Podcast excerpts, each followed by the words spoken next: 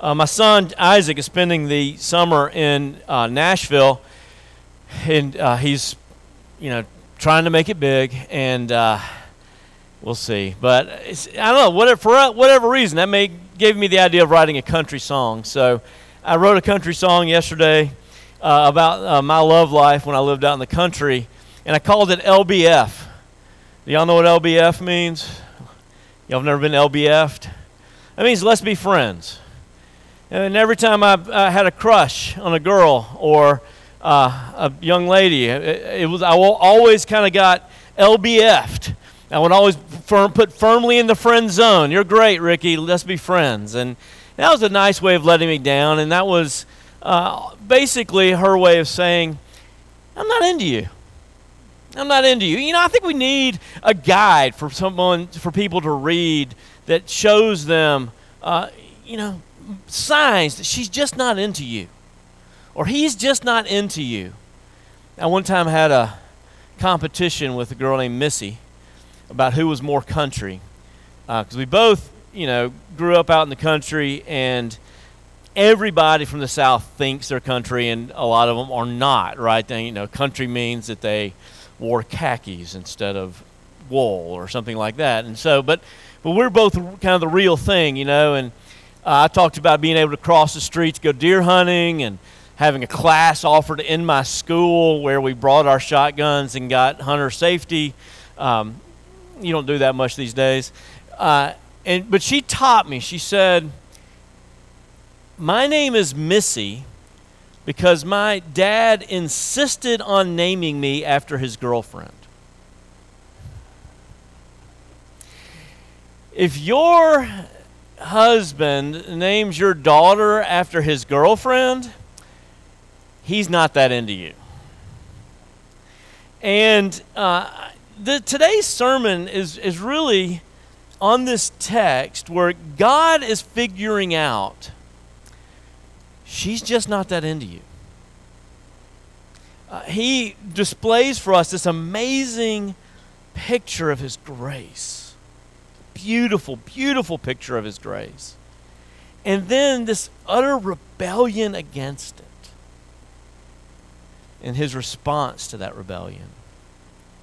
And the reason why this story is where it is, it's in the front section of, um, of Ezekiel. Ezekiel is a long book with very long visions, and, and I want to kind of entice you to read it. I, I don't have, you know, we're, only, we're not going to cover the whole book in six weeks but we are going to cover a large portion of it as far as the pictures go and to give you a sense of what it's about. And, and I want you to remember that Ezekiel is prophesying to God's people as God is doing the thing they never thought he would do. His very first vision is of God leaving the temple, of leaving Jerusalem. God's left the building. And the question on everyone's minds is some of them have been taken to this refugee camp. A, a, large, large number of them have been taken to this refugee camp outside of Babylon. And the question on their minds is why? Why are you so mad at us? What did we do to make you this angry? And so Ezekiel tells them their whole story, their whole history uh, in one parable. It's a graphic parable, so I cut it up for you. Um, but I would encourage you to go uh, read the unredacted version at, some point. And I, what I want you to learn from this parable is in light of God's love for us, our rebellion, Israel's rebellion and our rebellion, is all the more heinous. And His grace is all the more shocking. I want you to see three things in this in, in this parable, this story. I want you to see unconditional love. I want you to see just irrational, un, uh, just irrational rebellion. And I want you to see incomprehensible grace. Please stand as we read from Ezekiel chapter 36. I mean, 16, I'm sorry, Ezekiel chapter 16 two sections, verse 4 through 8, and then verses 48 and 49. As for your birth, on the day you were born, your cord was not cut, nor were you washed with water to cleanse you, nor rubbed with salt, nor wrapped in swaddling clothes. No, I pitied you to do any of these things for you out of compassion for you. But you were cast out on the open field, for you were abhorred on the day that you were born. And when I passed by you, I saw you wallowing in your blood. And I said to you, In your blood, live. I said to you, In your blood, live. And I made you flourish like a plant of the field. And you grew up and became tall and arrived at full adornment. Your breasts were formed, and your hair had grown, yet you were naked and bare. And when I passed by you again, I saw you, and behold, you were at the age for love, and I spread the corner of my garment over you and covered your nakedness. I made my vow to you and entered into a covenant with you, declares the Lord God, and you became mine. And then he goes on in the next 30 verses to describe how Israel had broken this covenant with him, and, and like I said, very graphic ways. And then he t- ends the story saying, As I live, declares the Lord, your sister Sodom and her daughters have not done as you and your daughters have done. Behold, this was the guilt of your sister Sodom. She and her daughters had pride, excess of food, and prosperous ease but did not aid the poor and the needy. Thus far, the reading of God's word. All men are like grass, and all of our glories like the flowers of the field. The grass withers and the flowers fall, but not God's word. God's word stands forever. You may be seated. In light of God's amazing, unconditional love and grace to us, our rebellion is all the more heinous and His grace is all the more shocking. Uh, th- this first section really does describe for us God's unrequited love is just unconditional love that's not it's not frankly returned. Uh, and it's a, it is a beautiful story, isn't it? It's a story that's very similar to the true story uh, Neely Tucker writes in his book, uh, love in the driest season, and he starts uh, about his real effort, this in, pretty incredible struggle. Had to get international laws changed for he and his wife to adopt uh, a little girl from Ethiopia during the AIDS epidemic. And, and the first sentence of the book is uh, At the noon hour, the ants found the girl child. And it's about a child that was just left to die out in the wilderness and uh, was rescued and ultimately uh, came to live with him and his wife.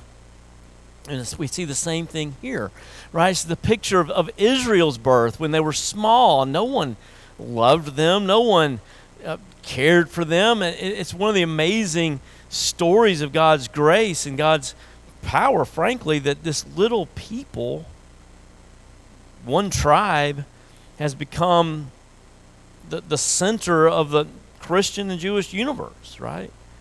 and it's uh, it's the place where Jesus was born. And, and it's a picture not only of, of his grace to Israel, but his grace to all of us. His grace to all of us. He's talking to Israel hundreds of years after their birth, and, and he would look at us and say the same things. The Apostle Paul looks at us and says, You were dead in your trespasses and sins. And God made you alive together in Christ.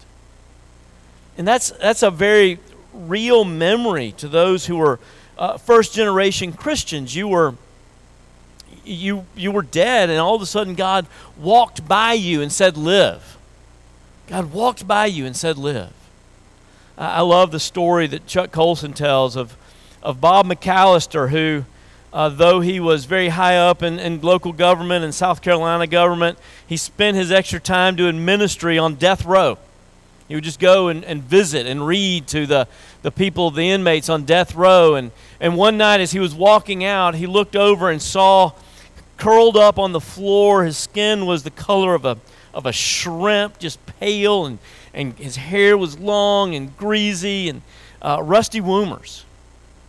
Rusty had been in death row since he was 22 and was now nearing his, his 40s. And, and he, was, he was just filthy, and he had uneaten food or half-eaten food all over his his cell, and the roaches were crawling over the food and crawling over him, and and he his face was kind of drooling onto a as he slept onto a, a pornographic magazine, and everything about him just seemed to scream satanic oppression. And and Bob had Bob had grown up in a you know good, healthy, respectable Southern church. He didn't believe about that any of that nonsense, you know. But but he said everything about him screamed satanic oppression, and and he just he just yelled at him. He said, "Rusty, wake up!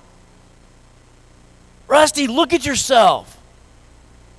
You're just you, you're just filthy inside and out, Rusty." Can you say the word Jesus? Can you just say the word Jesus? He'll help you.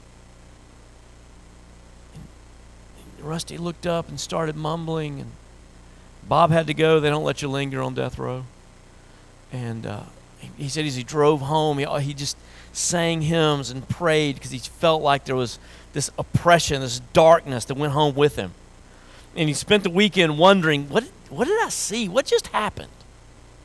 So, first thing Monday morning, he drives back to death row. He doesn't even go to work. He drives back to death row, and the guards are all laughing at him, like, Do you, do you want to cell here? We can get you one. And uh, he, he laughs, ha ha, and he runs up. He wants to just see Rusty, and, and he's greeted with the smell of, of, of Lysol. And he turns the corner and he sees a, a man with a clean haircut and clean shaven and standing in the middle of a sparkling clean cell. And, and he looks at him and says, I don't know much about Jesus, but I thought he'd want me to clean up. Started a relationship that went on for decades of love and discipleship. God walked by him and said, Live. And he came alive. And that's our story, isn't it? That's our story. God walked by us in our sin and said, Live. And we saw what we'd never seen before. We saw ourselves for the first time. We came to ourselves and we ran to Him for cleansing. We ran to Him for, for home. That's God's unconditional love. And in, this, in, in the face of that, we see Israel's just unimaginable betrayal. And it's all the more heinous because it's betrayal against love. And, and the same is, is true for a lot of us who, though we, though we know we owe God everything, we still, it's hard for us. It's hard for us to live and trust Him. See, that was the problem with Israel. You read the stories and you're like, what's so wrong? I mean, they just wanted a little help, right? They just they reached out to Egypt for a little help. They reached out to Assyria for a little help. They just wanted their borders to be strong. They, they just wanted to not be not be overrun by the, the Babylonians, by the, by the Assyrians. What did you expect them to do? And God says, I expected them to trust me. I expected them to trust me, and they didn't. They went out and and prostituted themselves to the other nations and they worshiped the nation the, the gods of the other nations because because they didn't trust me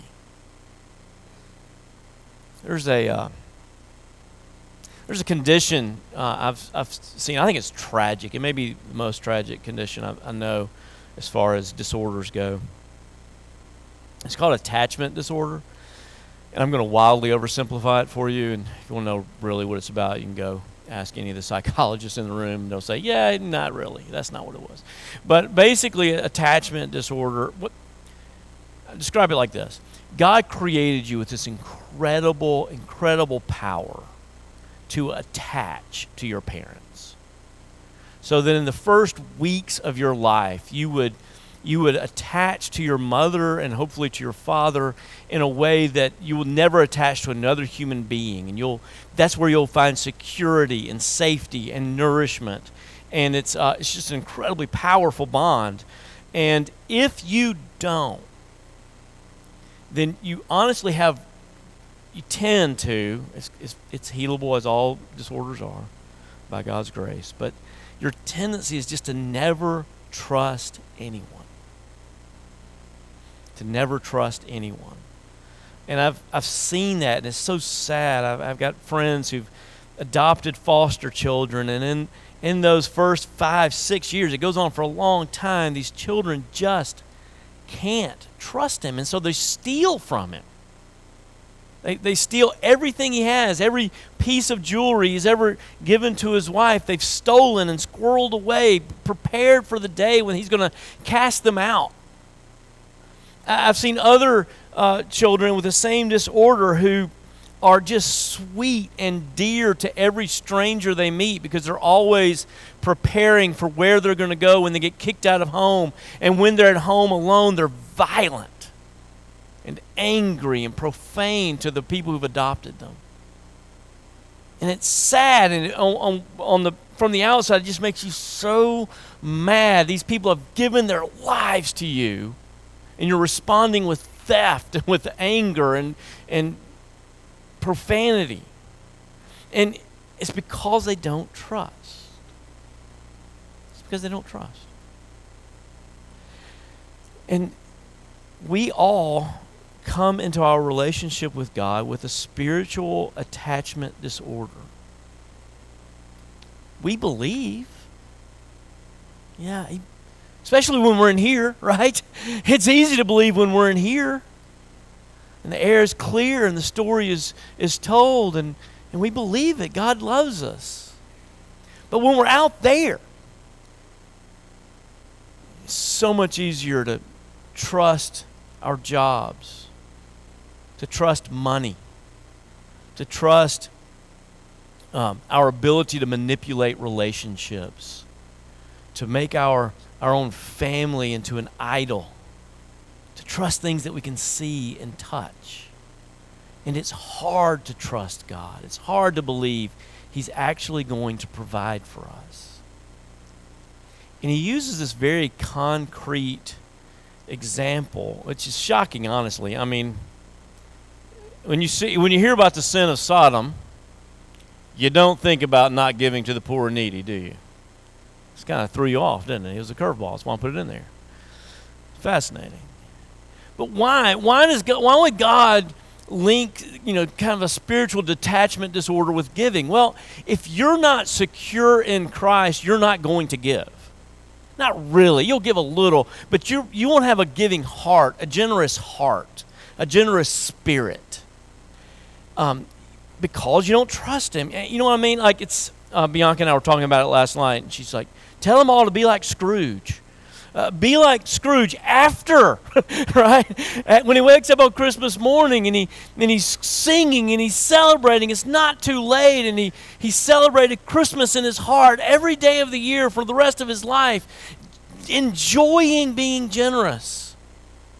That's what God wants you to be like. He wants you to trust Him that you're never going to run out. And so you can be joyfully generous. You can have a, a generous spirit. God's fascinating. He uh, in Malachi, I would encourage you to read it because who knows when I'll get to it.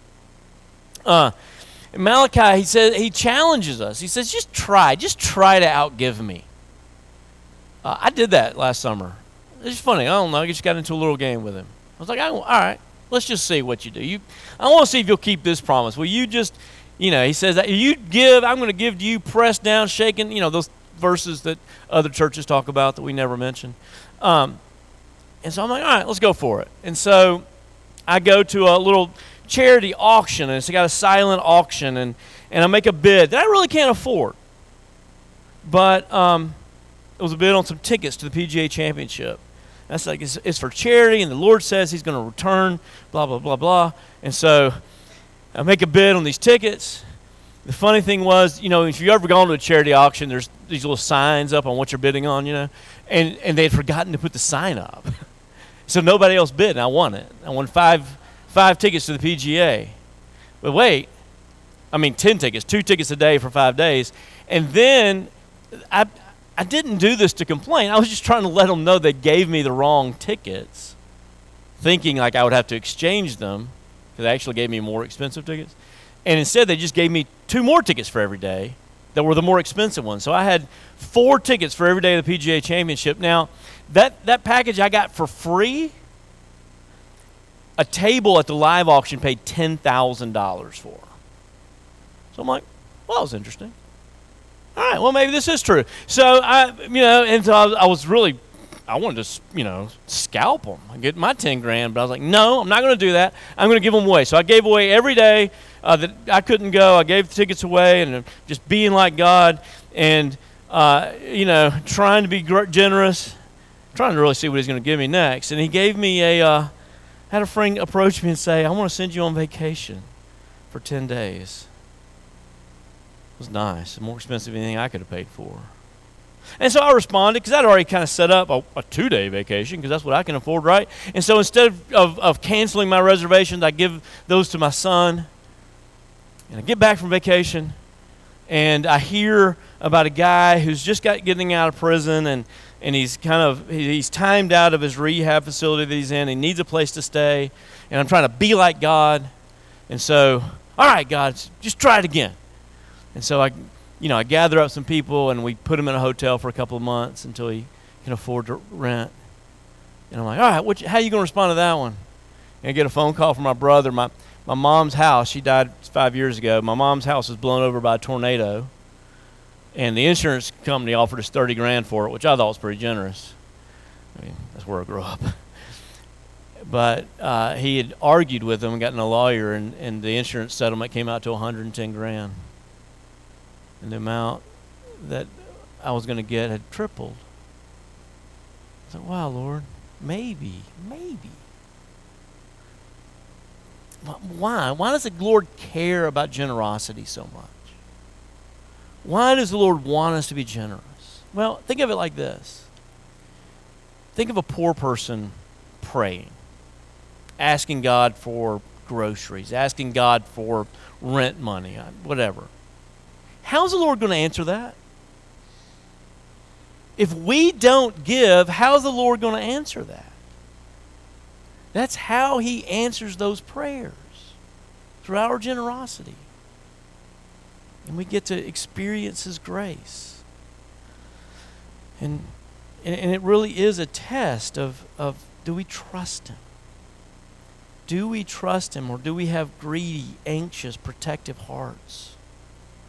And so God t- draws out this story of a spiritual adultery that's just ugly, it's grotesque, and, and he, he responds and he, he talks about how he's going to give them over to the Babylonians and say, All right, you wanted to, you wanted to trust in foreign gods?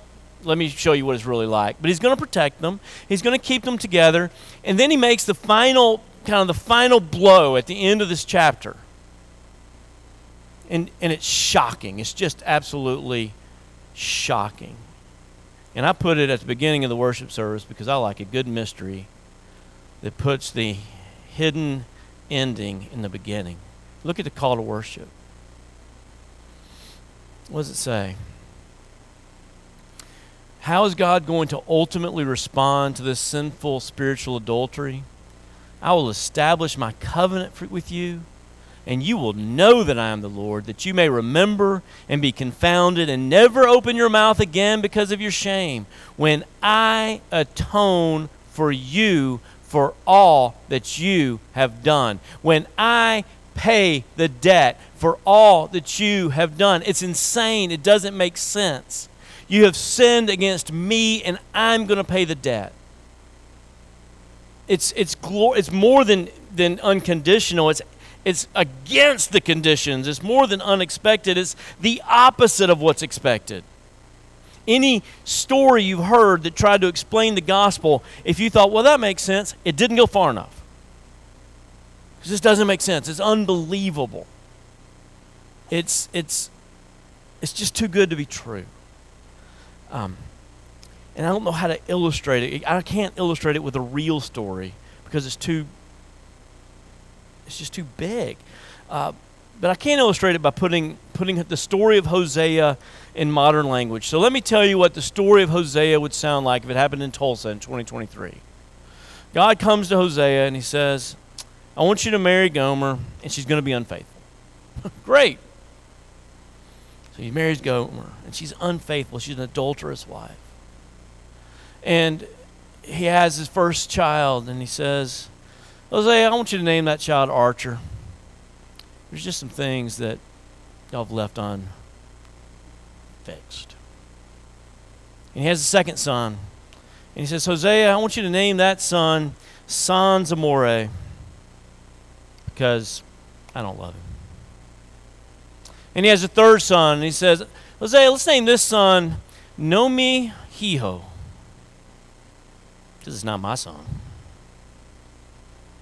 And Gomer finally just leaves altogether. Just leaves home altogether, abandons Hosea, and then he kind of, you know, it's Tulsa's a small town, and so he hears where she's going, and, and one friend comes up to him and say, Hey, I, I saw your wife coming out of mahogany the other night. Looks like she traded you in for a higher class, traded you in for a newer model. And six months later, somebody comes up to you and says, Hey, saw Gomer coming out with a strange guy from Texas Roadhouse last night. Looks like things aren't going quite the way she planned. And another year passes, and somebody comes up to you and says, I saw Gomer at McDonald's. Is she okay? No, she's not okay. And then somebody comes up to him at church on Sunday and says, "You know, I was down at John 3:16 this weekend. I saw Gomer. I think she's really doing poorly." And the Lord says to says to him, "I need you to start calling DoorDash. You need to start sending her food. It doesn't matter if she knows it's from you or not. You just need to start feeding her." So he's paying this woman who's living with other men, assuming that other men are sending the food to her and continuing to give her love to another. And finally, somebody comes to you and says, I saw Gomer standing out on the street in front of the motels out on Route 66. And God says, All right, it's time. Go pick her up. So you drive down there and you pick her, you, you, you, begin talking to her and you ask her to, to get in the car. Then out from the shadows walks a, a huge, angry, mean, burly man who clearly has a gun inside of his jacket, and he says, If you want her, you got to pay just like everybody else. And you square up to him and you say, How much? He says, $100 a night. And you say, All right, I'll be right back. And then you come back, you begin laying cash in his hand, not a hundred, not a thousand, not 365,000, but three million six hundred and fifty thousand dollars. You lay it in his hands and you tell him, I've bought her not for one night, not for a year, but for a hundred years. She is mine. And you take her and you woo her and you convince her that yours is the only love that will never abuse her. That's the love that God has shown for us. That's the love that God shows Israel. Love that that despite our adultery, despite our unbelief, despite our idolatries, he pays for. He gives himself, he gives his son. The only thing that could possibly cost God anything, he gives himself to us to show us what true love is like. How does the story end? Does Gomer finally go to him and establish this covenant, enter this covenant, and live with him and receive love? Or does she walk away again? That's up to you to decide. It's choose your own adventure. But I hope you'll receive it. Please pray with me. Father in heaven, we come to you and we uh, just stand amazed at the depth and the width and the height of your love for us in Christ Jesus. And though we do not deserve it, and though we struggle to trust it, we do receive it. We see you down on your knee offering to marry us, Lord, and we say yes. We say yes. In Jesus' precious name we pray. Amen.